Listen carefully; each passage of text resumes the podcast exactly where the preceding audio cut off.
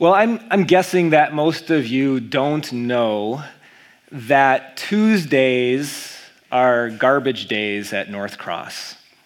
And so this past Tuesday, um, I was uh, rolling out the garbage receptacle um, from the side of the building out to the curb so that it could get emptied when the garbage truck came around.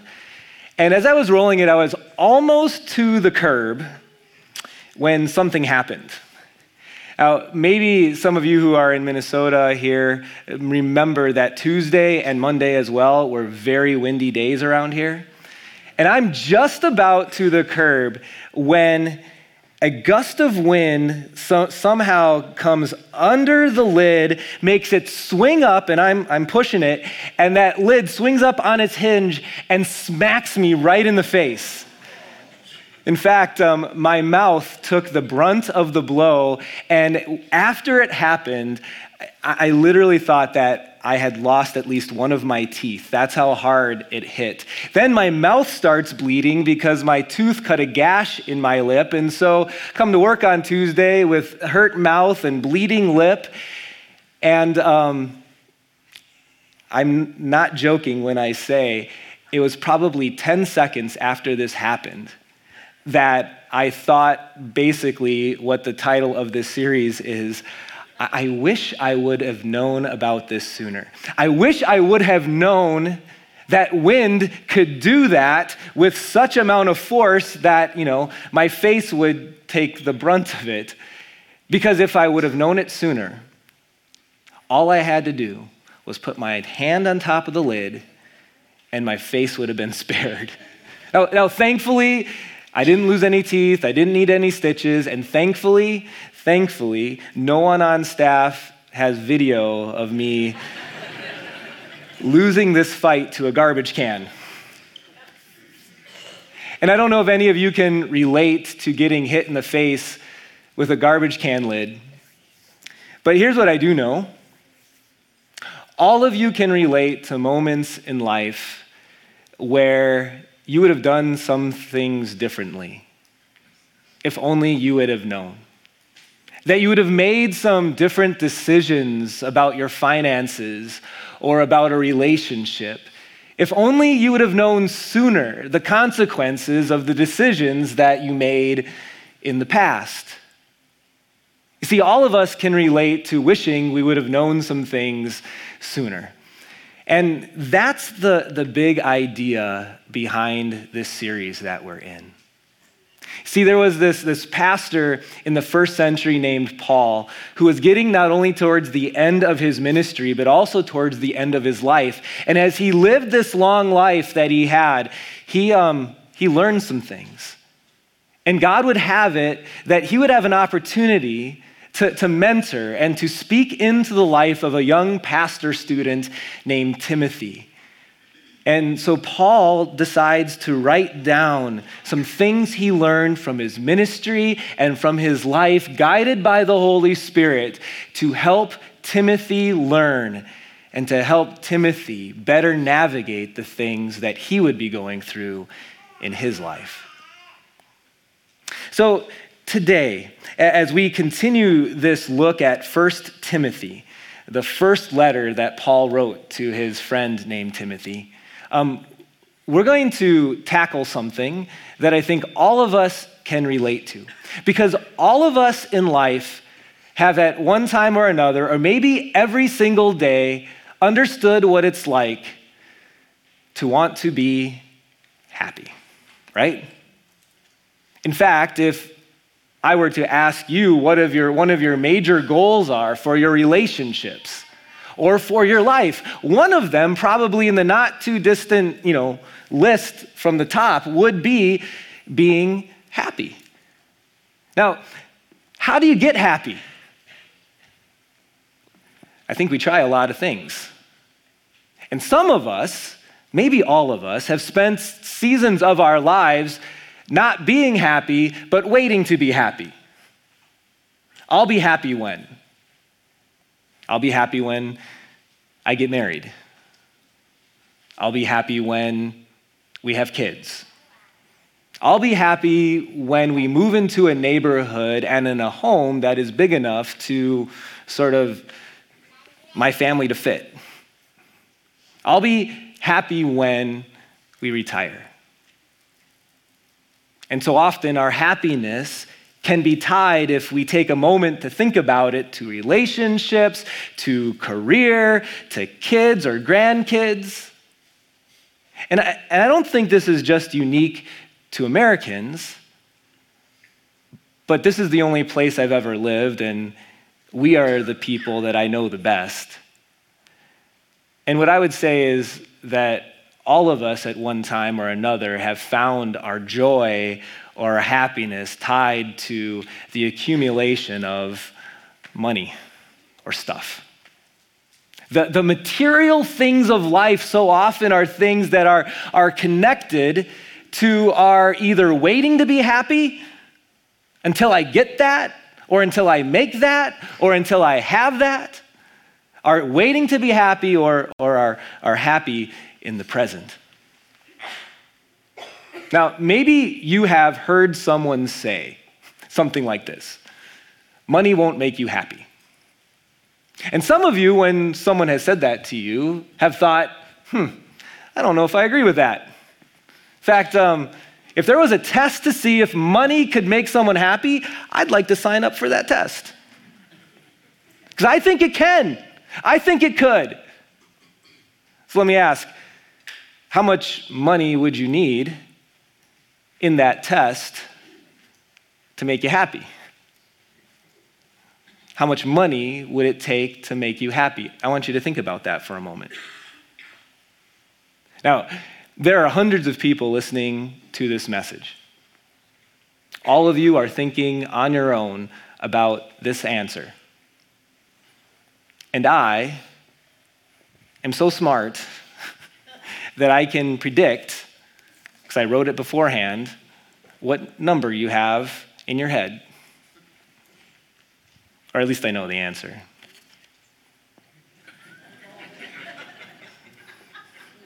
or to say it this way, how much would you need to be happy?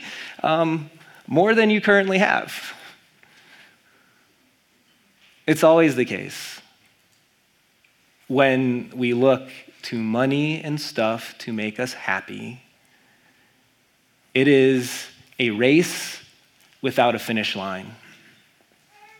It's a journey without an end point.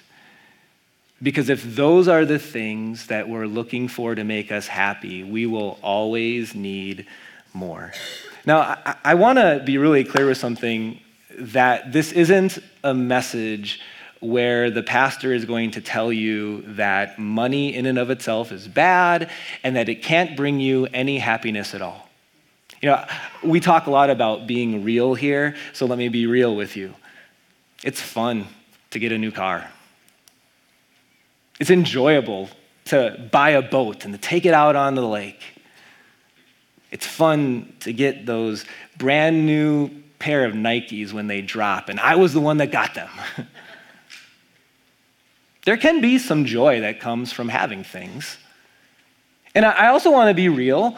If you're in a place where you're not sure how to pay for rent this month, that there's a certain amount of peace and uh, let's call it joy that can be stripped away because you're stressed. And that's true. And I would say that for most of us, that's not our story, that we don't have enough to pay for rent this month.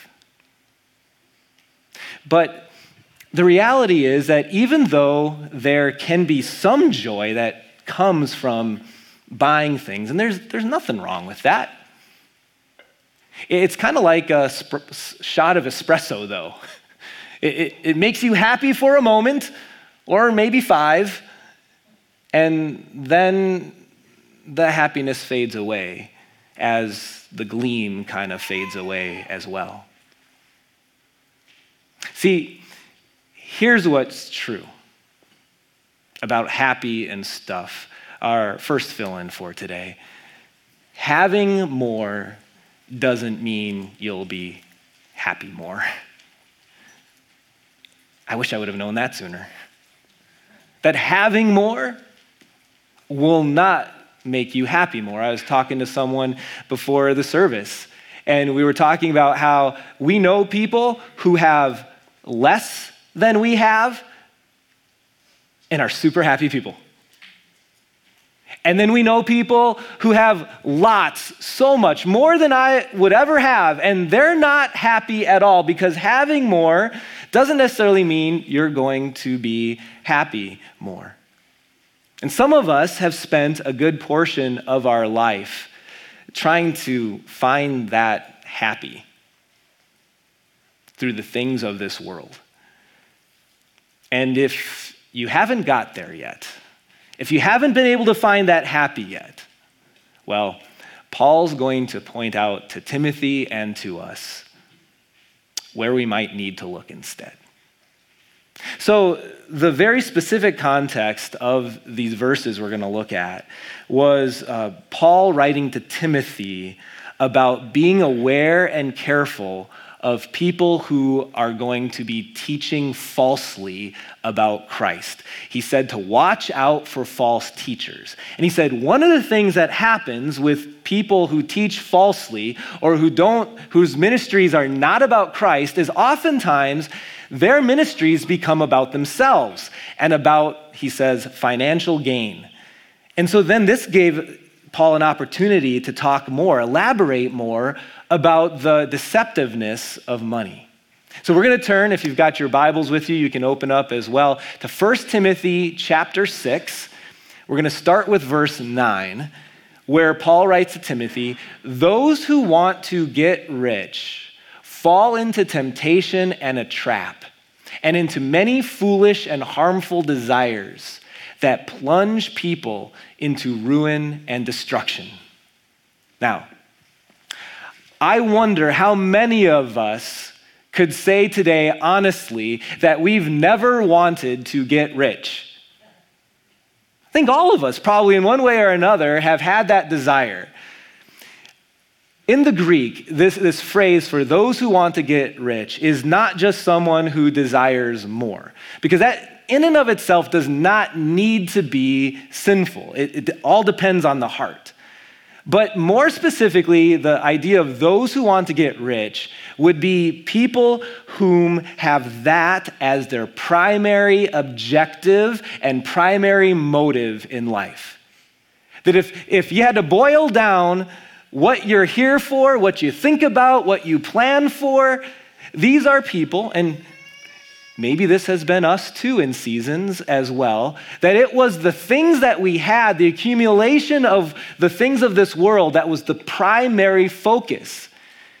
And Paul writes to Timothy that it plunges people into ruin and destruction because, well, that money and stuff, that pursuit ends up replacing their pursuit or their relationship with Christ or with God. And that's destructive. He also calls it a temptation or a trap. A trap because, well, it never brings the joy or happiness that you think it will bring, at least not in the long term. Next slide. Next one. You see, when you go down this route, as much as people make, as much as people accumulate, as much as they have in the bank, we will never find the joy and happiness that we're looking for through those things. And, and here's the, the other thing that's, that's true about trying to find joy and happiness through the things that we have. That so often that joy is found, or lack of it is found, in, in how we compare what we have to other people. It's so often found in comparison.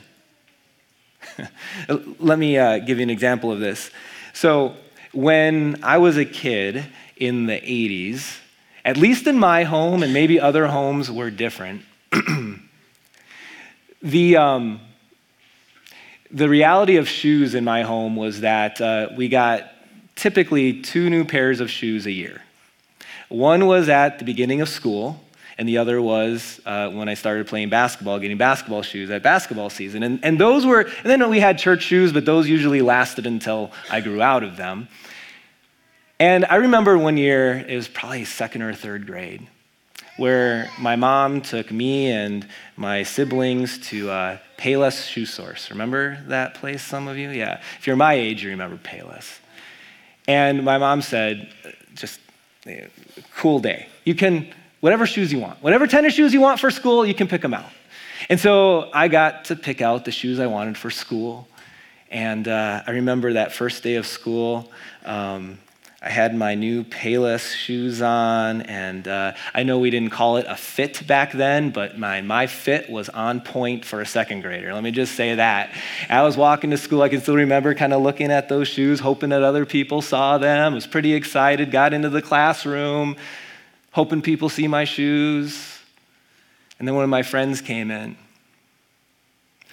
and uh, he had some new shoes too. But on his shoes was this um, symbol, if we can get that. Like, like this symbol. Someone from last night pointed out to me. I now have them on my shoes. And in that moment, I didn't feel quite as good about my shoes anymore.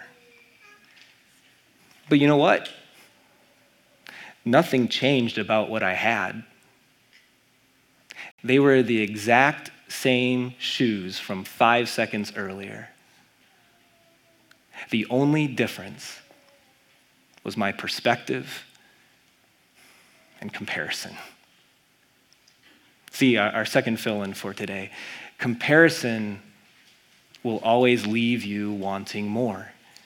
And, as, we, as we consider how so often we're waiting to be happy to accumulate certain things, the reason why we're pointing this out is you've been blessed, but we can so easily, not just in elementary school, but so easily our emotions, our feelings about thankfulness aren't related to what we have, it's related to what other people have. And just understand this, and we've talked about this before. We live at a time where awareness of what other people have and what other people do and wherever other people go is higher than it has ever been in world history. You know where everyone's going on your social media account, what everyone's doing. And yet, at the very same time, statistics tell us, and this is related, probably not the only reason, but that we are less happy than ever before. I wonder why. I wonder if those things are related. I know they are. See, so often it's not what we have or what we don't have, it's a mindset of needing more in comparison to what other people have. So Paul then continues with Timothy and he tells him in verse 8 if we have food and clothing, we will be content with that. And uh, as you read that, as you, hear me say that, some of you are right away thinking, no, I won't. If I just have food, if I just have clothes, I'm not going to be content. But Paul is writing in Timothy and says, we should be. We could be. Um, if, if you have food to eat clothes to wear, a place to live. At the end of the day, we're blessed. That's what we need. And maybe the kitchen cabinets are the wrong color, but they still hold your plates. And maybe the house is not quite as big as you'd like it to be but it still keeps you dry and it still keeps you warm. And it's very interesting. There, there's so much that's changing in the world just within our lifetimes. Here's another one that changed a little bit before our lifetimes. But up until about 200 years ago, every single person if they had enough food for the day and they had a place to live, that was not just good, that was great. It's only within the last 100, 200 years where our ideas of what a need is versus a want has totally changed. And now there's certain wants that have become needs. Paul tells Timothy if you have food and clothing, you're blessed. You can be content. We should be. Verse 10 For, he says, the love of money is a root of all kinds of evil. Some people eager for money have wandered from the faith and pierced themselves with many griefs. Now, this is one of those verses in the Bible that often gets misinterpreted. Because instead of the love of money is a root of all kind of evil, oftentimes what I hear people quote it as saying is that it is money that's the root of all kinds of evil. And that's not what Paul tells Timothy. In fact, if you think about it for a moment, where does the stuff you have come from ultimately? From God, right? Would God give you something that in and of itself is evil? Of course not. Money and things are a blessing that God has wanted you to enjoy. Money is a blessing as it allows you to feed your family.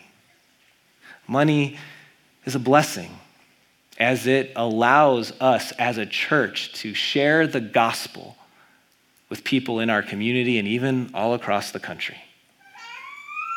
See, it's not money that is the root of all kinds of evil, it is a love of it.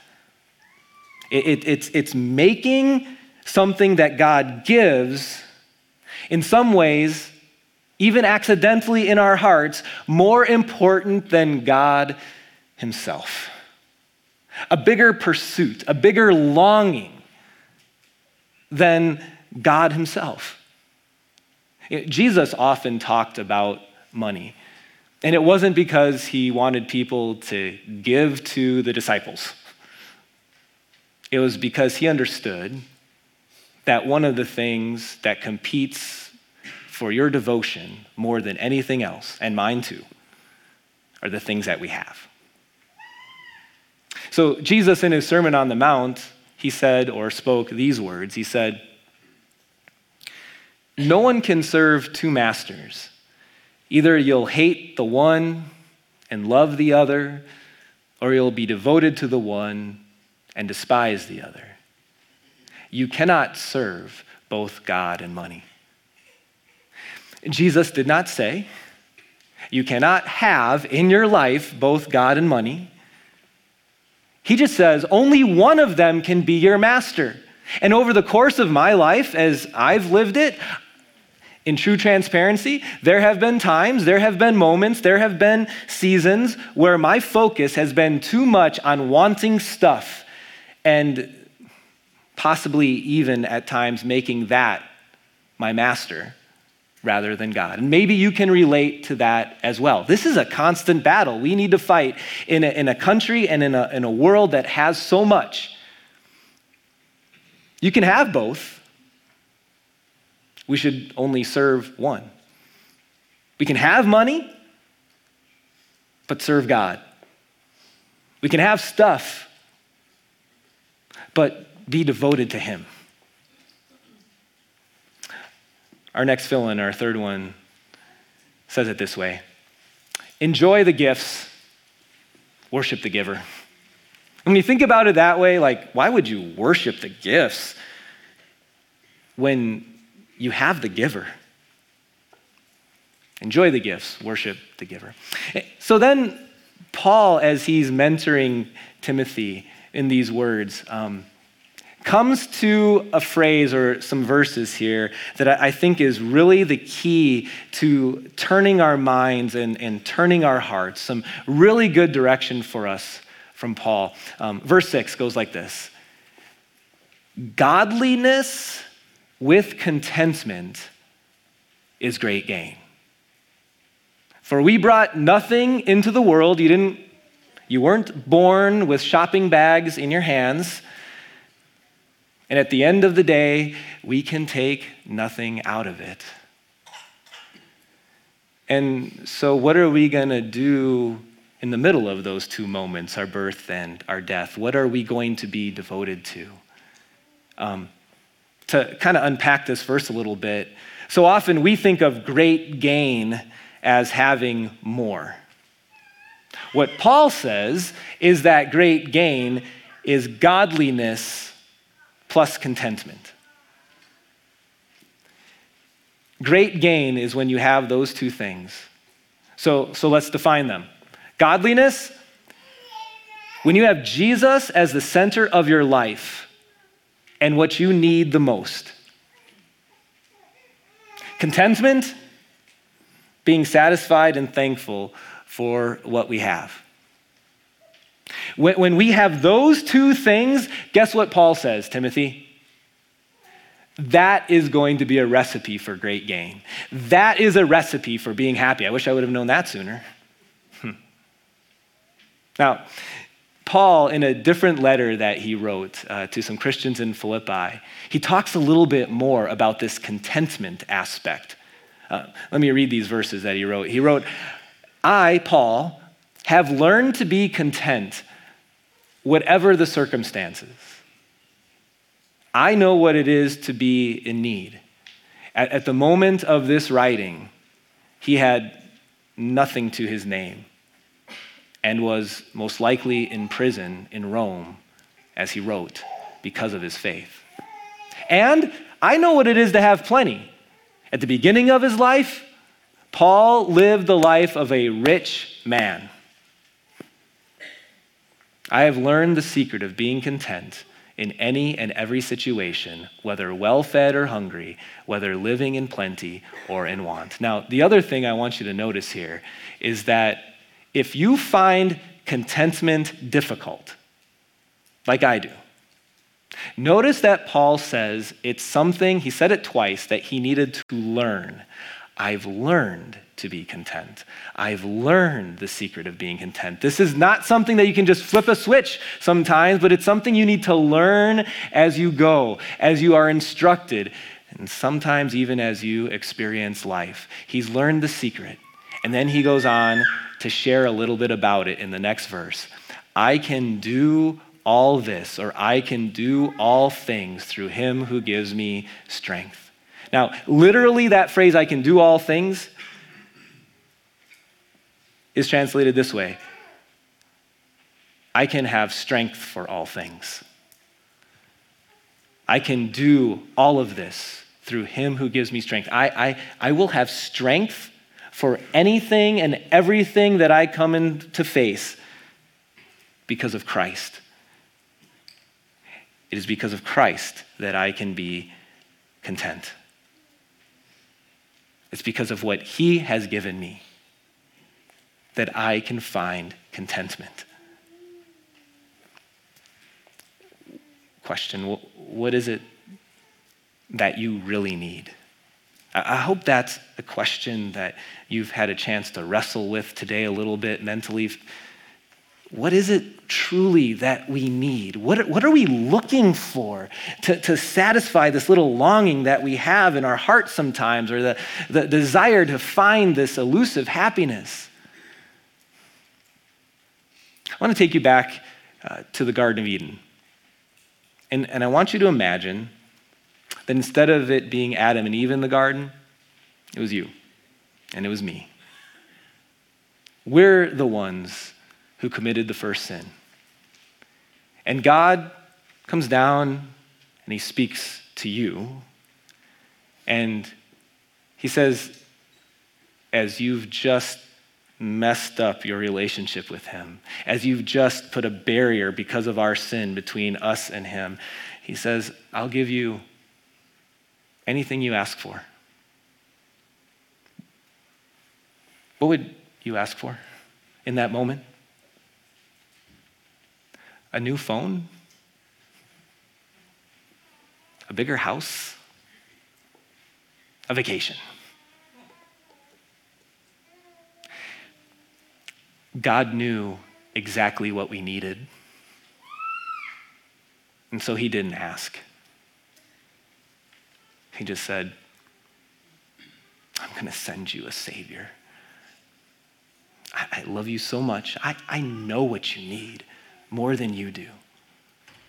And I'm going to send you the Savior that you need so that whether life goes well and you have all the niceties of this earth or you don't, you have reason to find joy and happiness every single day because I'm going to send my son for you.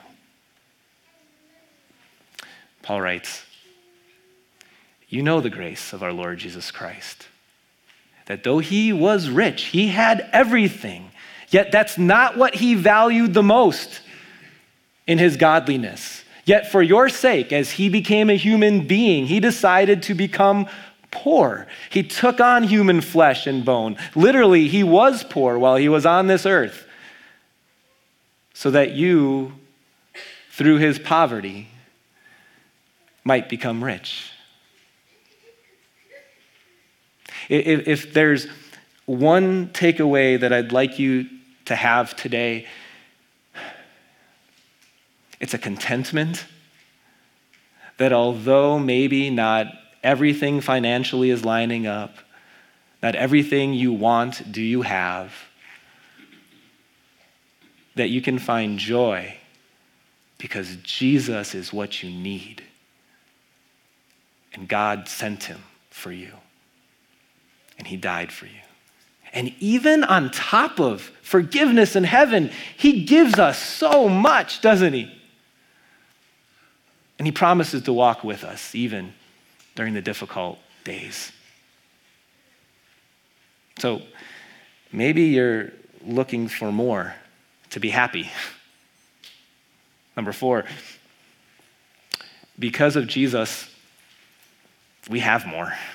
Because of Jesus, we already have more, more than we can imagine, more than we deserve, more than we could ever fathom. So, how do we apply this? Well, I want to come back to a point that uh, talked about earlier, and that's this that awareness of what's around us often drives our discontentment. So I have two things for you to consider. Maybe you want to write them down. The first is what is it that you need to be aware of less? What, um, what websites do you need to stay away from? What places do you need to go less? Because every time you click on it or every time you go there, you feel this discontentment rise up.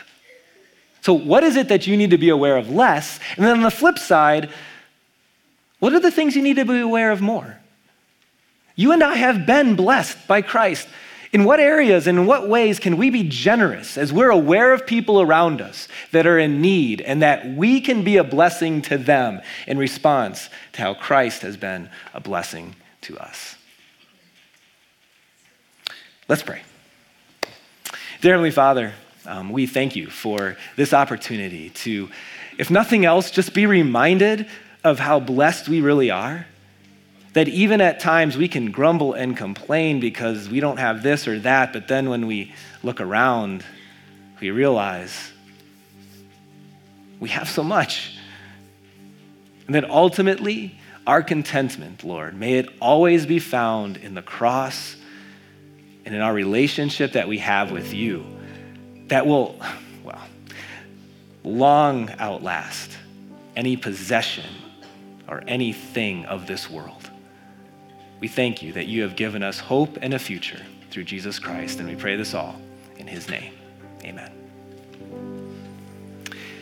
Well, this morning, as I mentioned before, um, we also have an opportunity to uh, be reminded of what Christ has done for us through uh, communion. And so, if you'd like, you can go ahead and uh, take out that wine and bread right now. Don't, don't open it yet, but um, this is a meal that we have an opportunity to not only think backwards to what Christ did for us on the cross, but also in this moment think ahead uh, to the wedding feast of the Lamb, as the Bible reference, that we'll be able to celebrate forever together um, in heaven someday. And so on the night that Jesus was betrayed, um, he took bread. And when he had given thanks, he broke it and he gave it to his disciples. And he said, Take and eat. This is my body, which is given for you. Do this in remembrance of me. In the same way, also later in that meal, he took the cup, gave thanks, and gave to them, saying, This is my blood of the new covenant, shed for you for the forgiveness of sins. Do this whenever you drink it in remembrance of me. The peace of the Lord be with you always. Amen. I invite you to please stand. And you can go ahead and uh, take out the bread. And when you're ready, take and eat. This is the true body of our Lord Jesus Christ, given into death for all of your sins. And then also the, the wine. And take and drink. This is the true blood of Jesus, which he shed on the cross for you and for the forgiveness of all of your sins. We're going to take just a short moment here, give you a chance to just to thank God individually um, for what He has done for you through Jesus Christ and uh, the many blessings that He gives to you.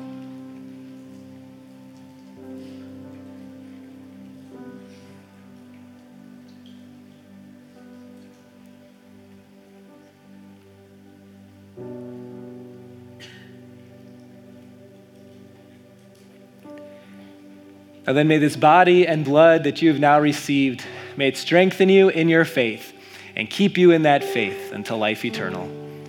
Go home today with joy and with peace. Your sins are all forgiven. Amen.